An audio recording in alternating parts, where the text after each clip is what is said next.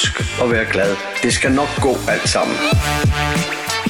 I'm gonna stop and smell the roses. We all should. Hey, if you see a chance to be kind to someone tomorrow, take it. I think we need it. Det burde ikke være svært at behandle enhver med respekt. Respekt. Respekt. Du lytter til Koldfronten. Det er i dag den 24. april 2022. Klokken den er 13.28 blev den.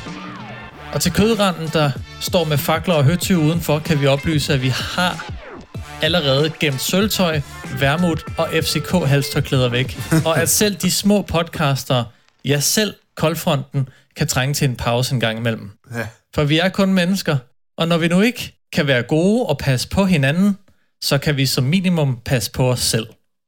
Det har vi gjort, og efter en tiltrængt påskeferie er vi nu tilbage ved mikrofonerne.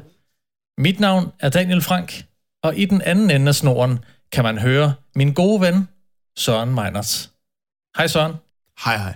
Alt vel? Alt er vel. Vi er tilbage efter en, efter en stort anlagt påskeferie, fordi at øh, vi vil jo komme højtiden i hu, fordi vi er jo dybt kristne. Ja, vi skulle ud og fejre Jesu død.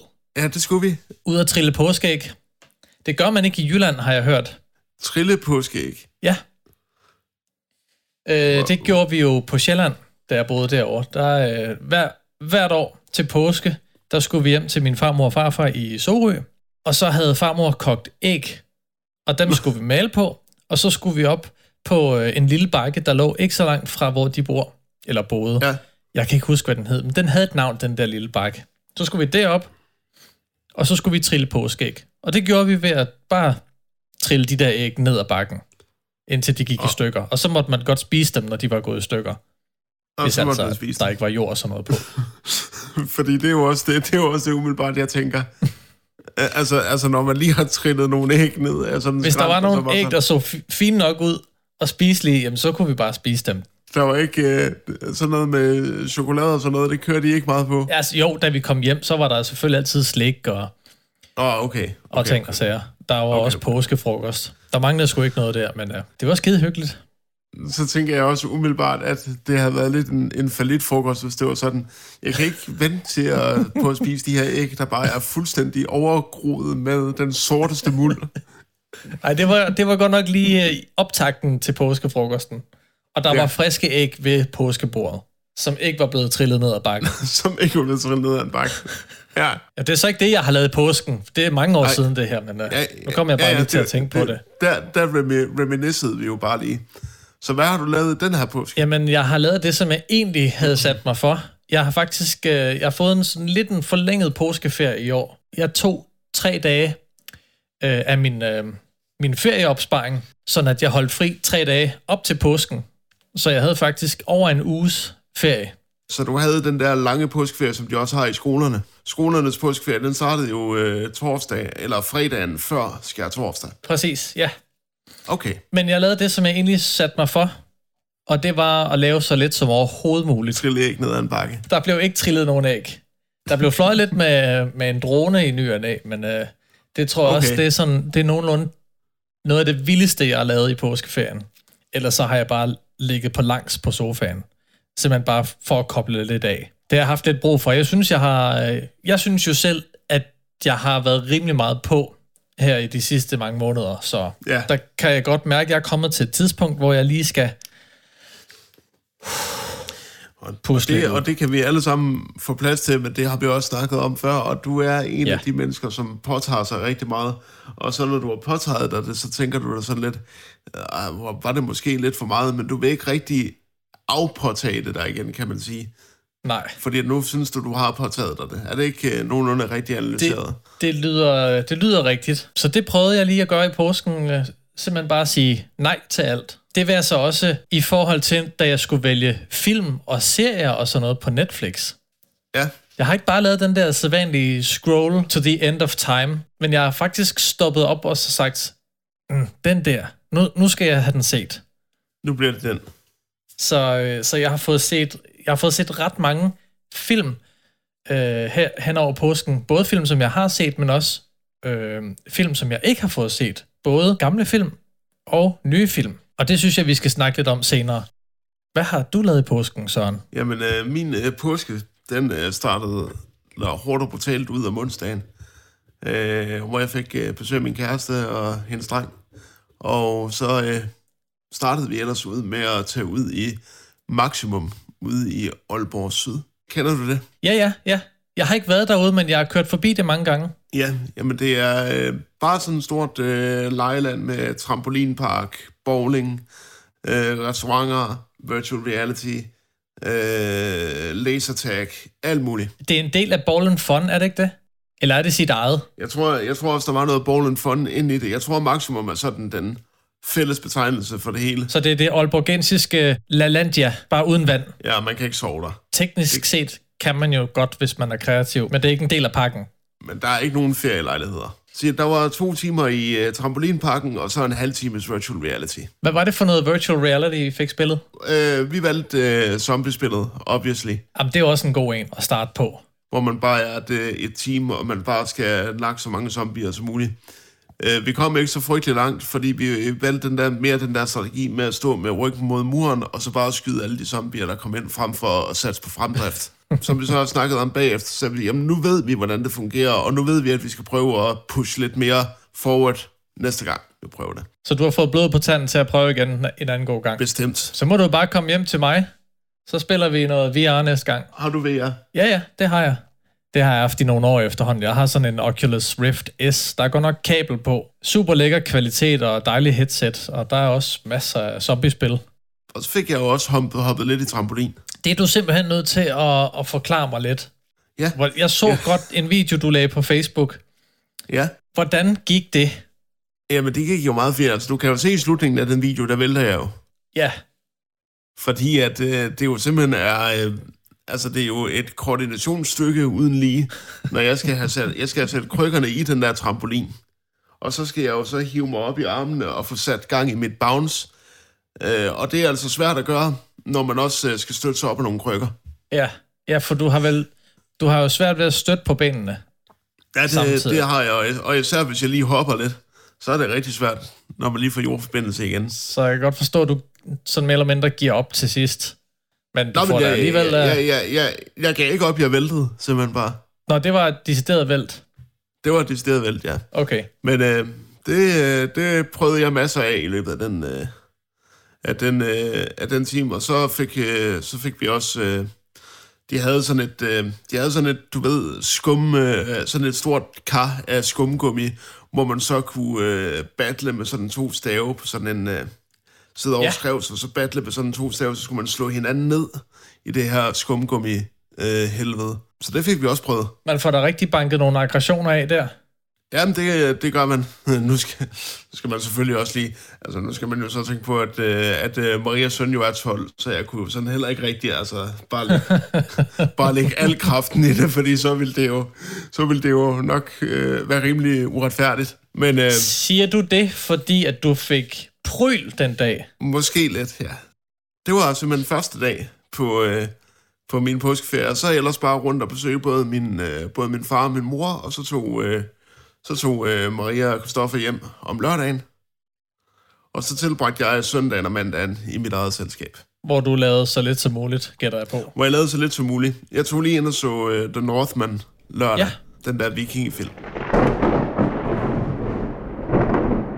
Det har jo nok ikke undsluppet de fleste opmærksomhed, at danskerne blev sure på øh, prins Christian for nogle dage siden, på grund af, at han simpelthen vågede at bære et FCK-tørklæde til en FCK-fodboldkamp.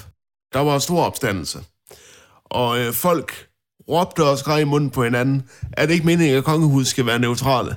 Det, det ved jeg nu ikke rigtigt, om det er sådan, man definerer kongehusets neutralitet. Det er vel sådan hovedsageligt politisk, at de skal Jamen. holdes neutrale, ikke? Og det vil jeg jo også sige. Jeg vil jo godt sige, at selvfølgelig kan en ung fodboldglad prins få lov til at holde med det hold, han vil.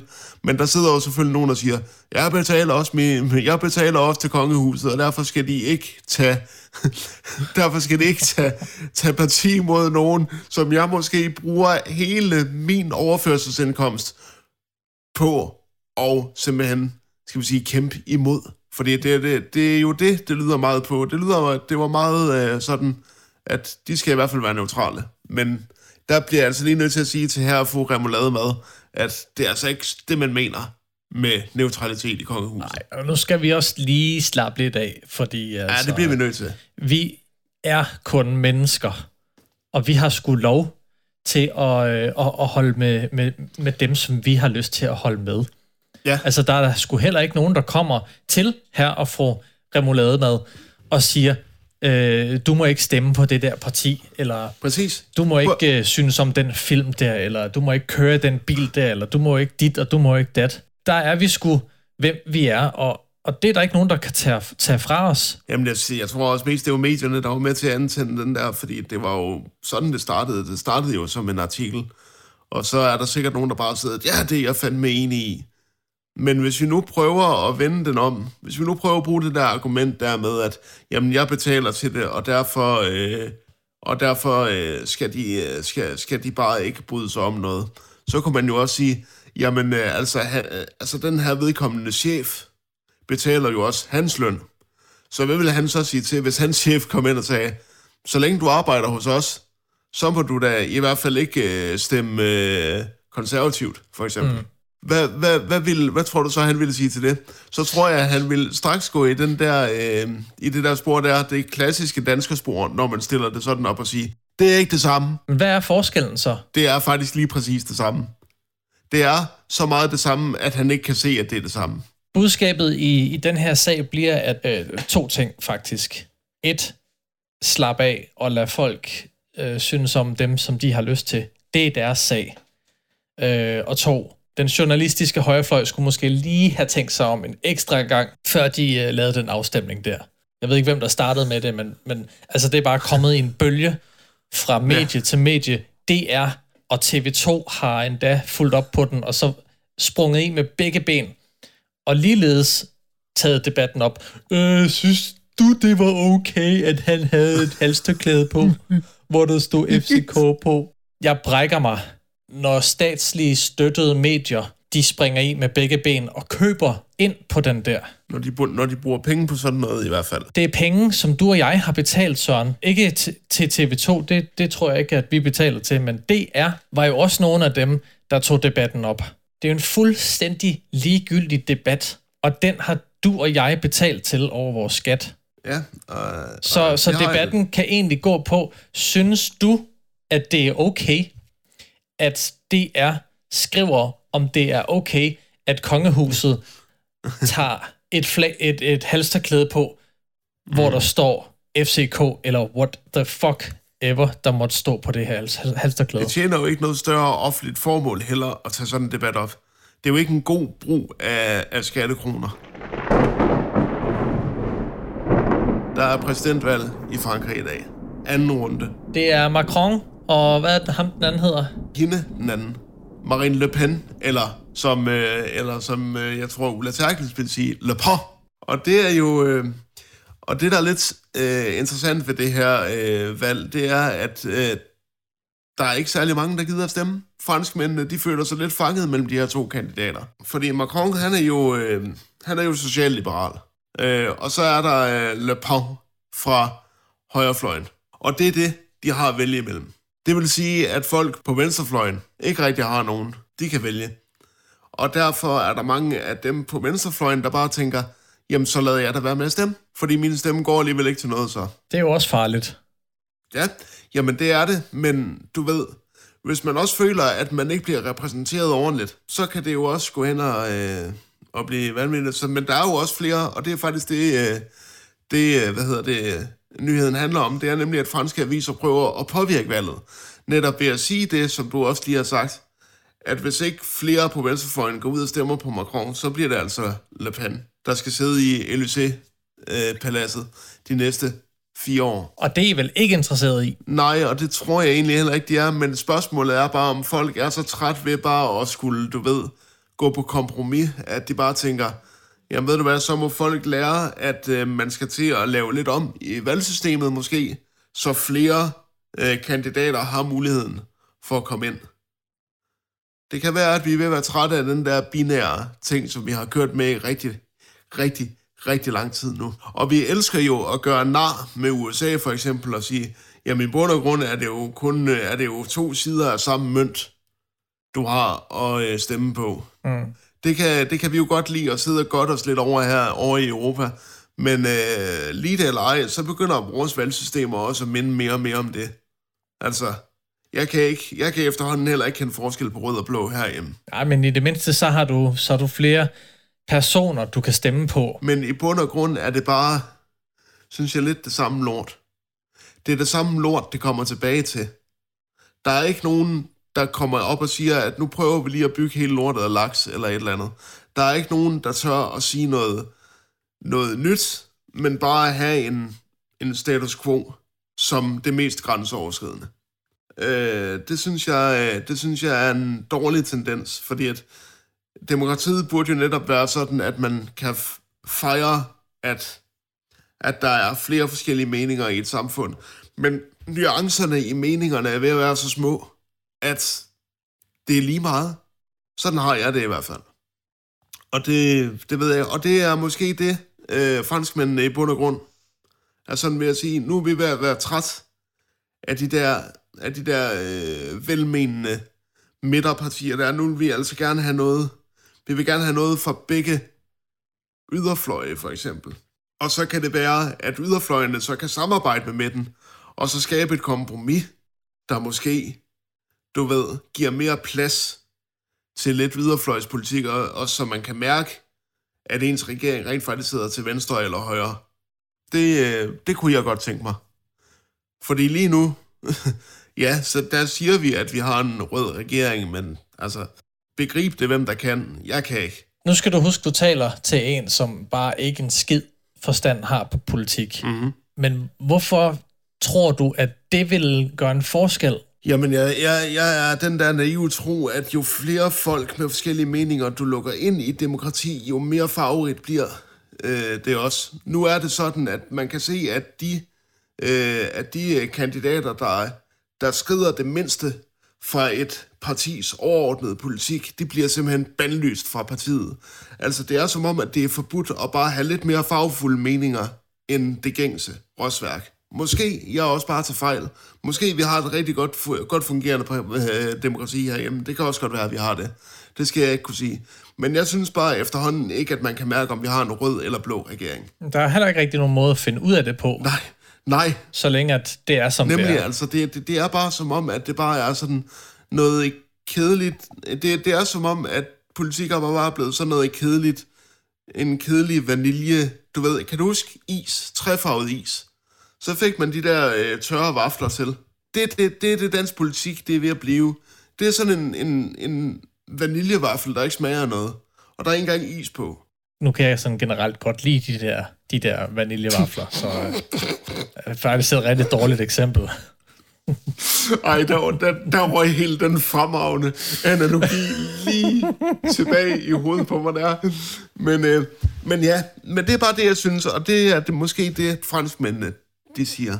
Det er den ene farve i den trefarvede is, som du ikke kan lide, og som du altid skærer væk. Det er den farve, du får. Ja, jamen det er det. Og det var jo også det, altså du skal jo også være ærlig, altså. Og det, og det er ikke fordi, at det har noget med noget, med noget racisme at gøre, men da du spiste den trefarvede is, der ved vi jo godt alle sammen, det var den brune, man lige, den gemte man lige til sidst. Fordi man ikke havde sgu ikke rigtig at spise den, vel? Der er stort rammeskrig ved øh, Københavns Zoologiske Have i dag. Fordi at i dag forsøger man at få pandaerne til at parre sig. De er kommet så langt, at han er begyndt at bide hunden i nakken nu. Ved du, hvordan de ligesom har øh, forsøgt at få handen til at blive liderlig? Nej, det er du nødt til at fortælle mig.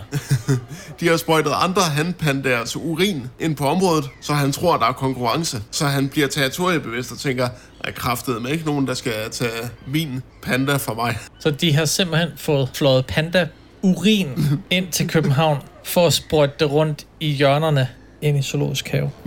Jeg, jeg kan lige forestille mig det her scenarie. Kommer en medarbejder, en dyrepasser fra Københavns Zoologiske Have. Han lander med flyet, stiger ud og vandrer igennem gaten. Så skal han ind igennem deklarationen. Så er der en medarbejder, der stopper ham op og siger, hvad har du i kufferten? Og medarbejderen lægger kufferten op på bordet. Åbner den. I kufferten, under nogle skjorter, med Zoo-logo på, ligger der ni flasker i lige store størrelser ved siden af hinanden. Holder dem op for øh, 12-manden og siger, det er panda-urin. 12-manden tager flasken, han åbner den, dufter lidt til den, og så smager han på den. Kører den rundt i kælderne, når man siger. Den er fin. Ja. Det er god pandapis. Siger medarbejderen så, hvorefter den her 12-mand, han udbryder. Er det pis? Jamen, pis og urin er det samme. Er det det? Fy for satan. Jeg har drukket pis for en panda. Det vil jo være lidt et, øh, kan jeg forstå, et, øh, et mirakel, hvis det skete. For øh, det er vist lang tid siden, at der er to pandaer, der har parret sig med hinanden. Så er det da også bare på tide. Det er det. Det er op over den time, som man siger. Var der ikke noget med, at øh, du og Maria, I skulle ud og rejse på et eller andet tidspunkt? Eller i hvert fald havde snakket om det? Jo, vi, altså vi skal holde sommerferie. Ja, men I skulle ud og rejse? Det ved vi ikke nu. Nå, okay. Jeg troede, I havde booket en eller anden Ej, nej, nej. charterrejse. Nej, nej, fint. Fordi ellers så skulle du forberede dig på, at den billet, som øh, du allerede havde betalt for, at den lige pludselig blev en 200-300 kroner dyrere, fordi at øh, brændstofpriserne, de er blevet forhøjet. Åh oh, ja.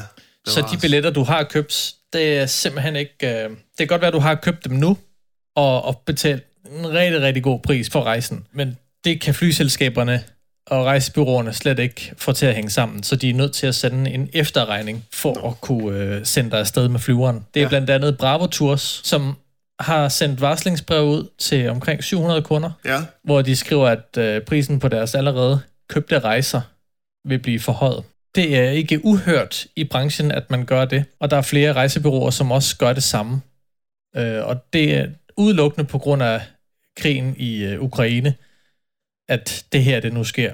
Så hvis du har købt en billet til, øh, til Sydens Sol og de varme lande, øh, så, så er du altså nødt til at forberede dig på, at du lige skal lægge et par hundrede kroner ekstra til side, for det kan godt ske, at, at den bliver lidt dyrere, og at der kommer en lille, en lille efterregning. og den må du så bare tage eller lade være. Jeg synes, det er fint, og det er fair. Ja, Et par hundrede kroner mere for den rejse, du har købt til 9,95. ja det, Det, det dækker altså ikke engang turguidens løn på den her rejse. nej, men du skal nok se. Der er nok rigeligt med mennesker, der nok er sure over det. Det skal der nok. Det havde jeg ikke fået at vide. Fordi nu havde vi jo købt det billigt og, og regnet med, at øh, det var i orden, og så kommer der lige pludselig. Sådan er det selvfølgelig herhjemme i lille Danmark. Ja, Vi tænker kun øh, så langt. Altså, du kan, du kan høre afstanden fra min pande og ned til min næse. Så langt ja. Ja. tænker vi.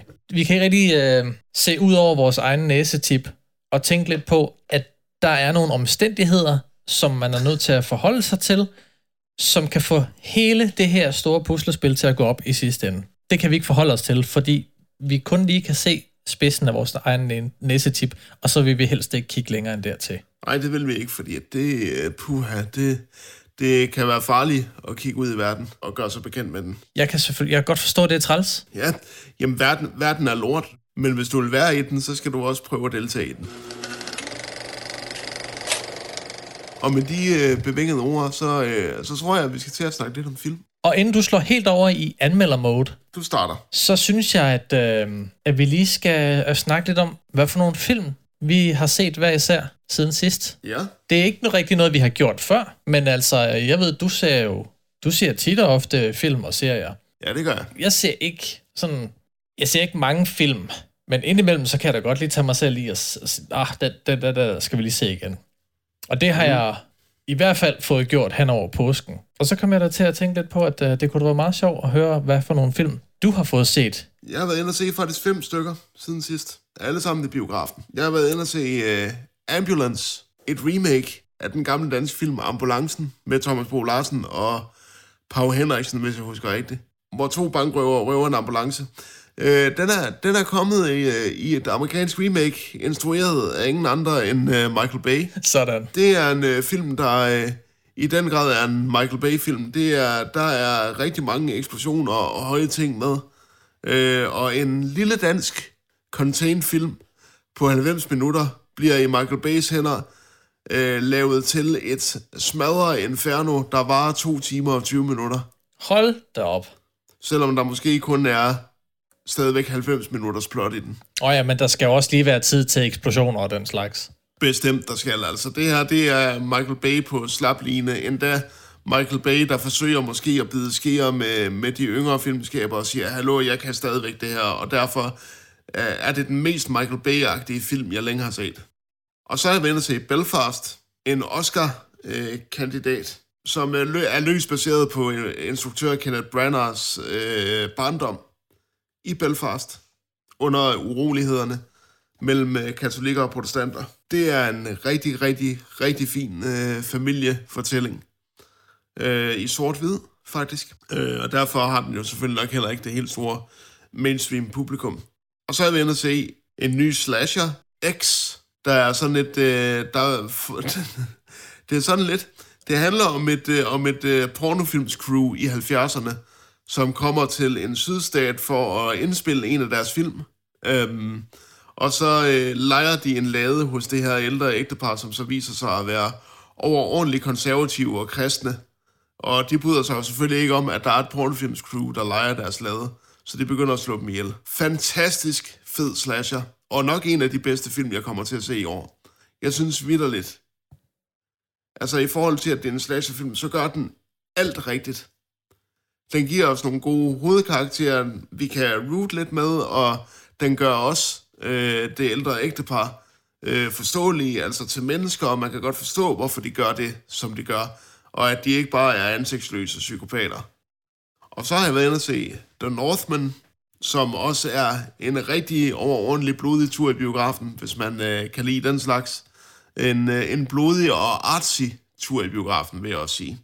Fordi den er instrueret af Robert Eggers, som også har, som har lavet øh, nogle, nogle meget artsy film før. Blandt andet både The Lighthouse og The Witch. Og så kommer vi til den sidste, som jeg rent faktisk skal anmelde, så jeg ved ikke, om du lige vil fortælle, hvad du har set. Og Før. det vil jeg i hvert fald. Øh, og det er ikke i den samme... Det er ikke i kronologisk rækkefølge, men det er også ligegyldigt. Jeg har set Nightmare Alley. Ja, en af sidste års bedste film, synes jeg. Det er faktisk på din anbefaling. Jeg havde haft lyst til at se den længe, så glemte jeg alt om den, og så fortalte du om den igen, og så tænkte jeg, nu den skal jeg altså have set. Ja. Og så var den på Disney+. Plus. Kan det passe? Ja, ja det kan sagtens passe. Og så tænkte jeg, nu, nu skal det være.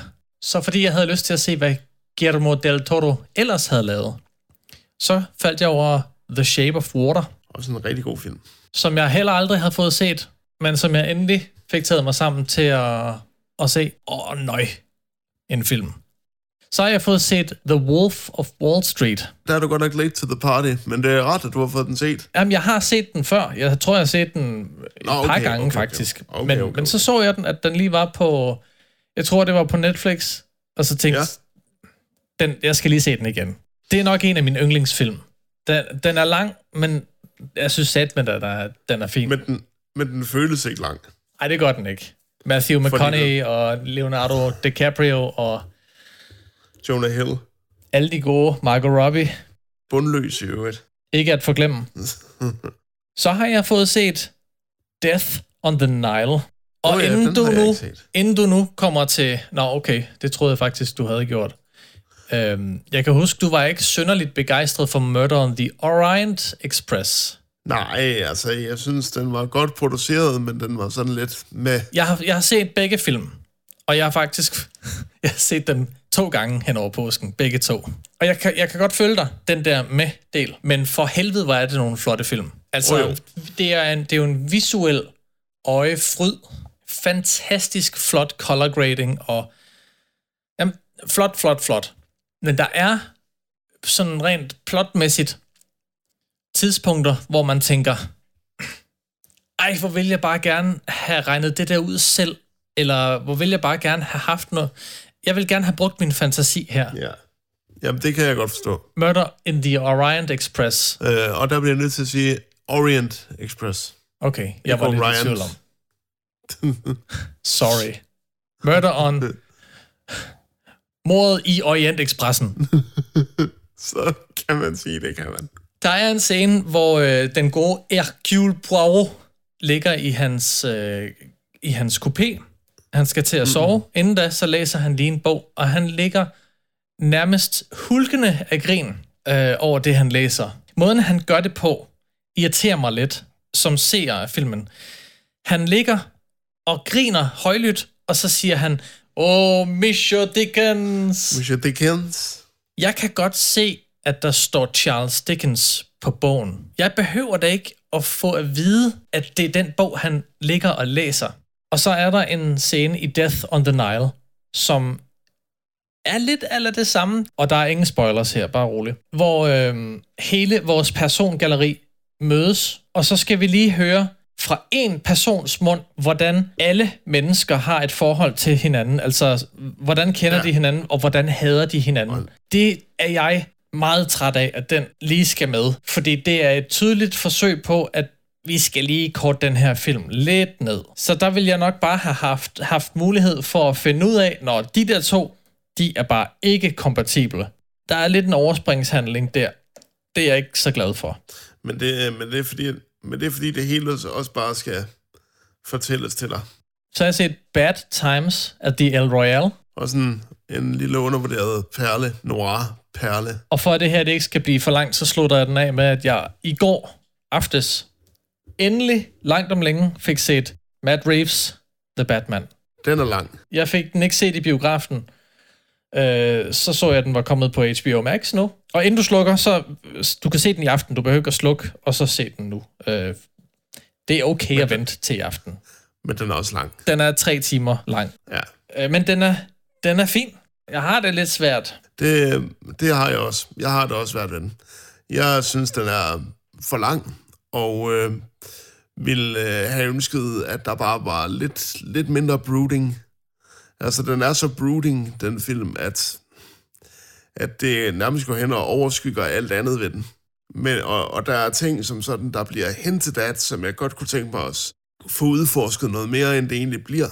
Men øh, jeg kunne godt øh, have tænkt mig, at den film, der var kommet ned og var to og en halv time, i stedet for tre. Og at det så plotmæssigt blev delt op i to film, fordi der er meget, der skal fortælles i den her ene film. Som øh, en kammerat og mig snakkede om, man kunne lade, lade første film være The Mob og The Penguin, og så kunne anden film være The Riddler. Ja. Det havde måske været bedre, i stedet for, at øh, den føles meget overstuffed. Vil, I stedet for at anmelde den her den sidste, så vil jeg bare lige sige, at jeg har set den her den sidste, fordi vi har snakket meget om film nu. Det er en film, der fik premiere i torsdags. Og øh, der har den munder, munderrette titel The Unbearable Weight of Massive Talent. Og det er altså filmen om Nicolas Cage, hvor Nicolas Cage spiller Nicolas Cage, øh, hvor han bliver øh, hyret til at, øh, til at underholde til en superfans fødselsdag. Øh, superfanen spilles jo af Pedro Pascal, som man måske kender fra... The Mandalorian. Og Narcos. Han skal også spille Joel i The Last of Us-serien. Okay, god casting. Jamen, det synes jeg. Øhm, men han er sådan en del af den her narkosmuglering. Så Nicolas Cage bliver headhunted af CIA til at prøve at, øh, at få skovlen under den her narkobaron. Så det er en øh, Nicolas Cage-film om Nicolas Cage, der lige så stille bliver en, en Nicolas Cage-film. Hvis, man, hvis det giver mening for nogen. Og jeg vil faktisk sige, at jeg nød den her film rigtig meget, især i den første time. Fordi at det er først, når filmen den begynder at blive mere filmagtig med biljagter og action, at jeg synes, den kan hen og blive ærligt talt en lille smule kedelig. I starten, hvor man bare ser Nicolas Cage interagere med den her superfan, og han ser, hvor vanvittig den her, den her fan er med alle hans øh, film, lige fra øh, Vampires Kiss til øh, Face Off. Øh, hvordan de bare bonder og begynder at skrive et manuskript sammen og sådan noget, og tager syre sammen. Og, det er simpelthen, det er simpelthen så sjovt. Øhm, og Nicolas Cage spiller jo Nicolas Cage, som kun han kan. Der er en fantastisk scene, hvor han skal spille øh, italiensk mafiaboss, Nicolas Cage, hvor han så får sin, øh, sin kone, som er prosthetic, øh, eller ekskone, som er ansat i makeup til at lave sådan en, en face mask til ham, så han kan spille italiener. Det er sket. Men, men det er som om, at hele tiden er den film, jeg gerne vil se, og den hyldest til Nicolas Cage, jeg gerne vil se, at den lidt bliver glemt øh, i anden halvdel, når den skal til at være lidt mere, sådan lidt mere, skal vi sige, action, action-præget, kan man sige. Men jeg nød den stadigvæk, og det er et godt testamente til den legende, Nicolas Cage efterhånden er blevet i sin egen tid. Jeg synes, den skal have fire kørestol ud af seks. Søren, det har været en øh, bravende fornøjelse at snakke med dig i dag. Det har det. Det har, det har været dejligt at skulle, øh, skulle optage igen. Nu må vi se, om vi kan opretholde vores, vores cyklus den her gang. Forhåbentlig så sker der ikke nogen uforudset øh, øh, stress, panik, Nej. anfald, som, som gør, at vi bliver nødt til at springe en, en uge over. Men øh, man ved jo aldrig. Det skal jo lige siges, at øh, den 21. lørdag den 21. Øh, der udsender vi nok en special af en eller anden art. Fordi at øh, der er vi lidt ude at lege med, med de frigjorte igen. Da de skal spille i Randers på Van Hatten. Og hvis du vil være en af de første, som hører det, eller nogle af de andre episoder, som kommer, jamen så få oprettet dig en bruger helt gratis inde på koldfronten.dk. Så får du en mail lige så snart der er en ny episode tilgængelig. Og så, øh, og så lyttes vi bare ved om 14 dage igen. Tak for nu. Tak for nu.